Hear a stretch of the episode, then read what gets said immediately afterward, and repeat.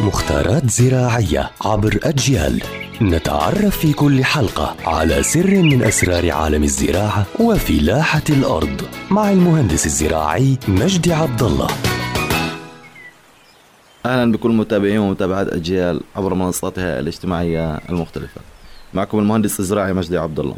رح نحكي اليوم عن بعض الأشياء اللي أنا بعملها بخلطات منزلية بنباتات معينة من أجل أكافح بعض الحشرات عندي. الذباب. طبعا في مين فينا ما بيشكي من الذباب الموجود في البيوت؟ بسبب إنه الذباب هي حشرة طبعا لها خرطوم دقيق تنقل الجراثيم تنقل الميكروبات.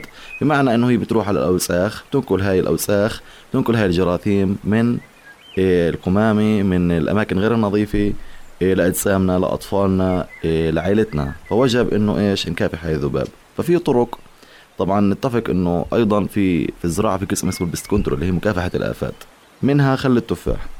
وطريقة خل التفاح هي تسخين نصف كوب من خل التفاح أو الخل الأبيض في مايكروويف بعدين نوضعه في وعاء زجاجي غير مغلق حيث ينجذب الذباب إلى الزجاجة ولا يخرج.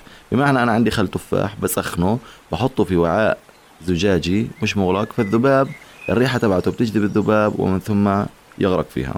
ثانيا ربع كوب سكر زائد نصف لتر حليب زائد ثلاث ملاعق فلفل.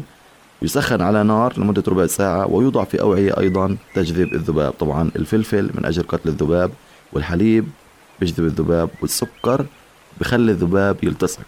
وأيضا قشور البرتقال الطازجة. طبعا قشور البرتقال الطازجة سبحان الله الريحة النفاذة اللي فيها بتطرد الذباب من المنزل أو من حديقة المنزل. وأيضا الكافور يوضع على سطح ساخن يعني تحت النوافذ المفتوحة. وأيضا اللي هو الأعشاب العطرية مثل النعنع والريحان. وعشب الليمون العطري واللافندر. هاي يعني مجموعة نباتات بتطرد الناموس والذباب وبتساعد على طرد الناموس. يعني الريحة العطرية الموجودة فيها تطرد الذباب والناموس من حديقة البيت. ويعطيكم العافية.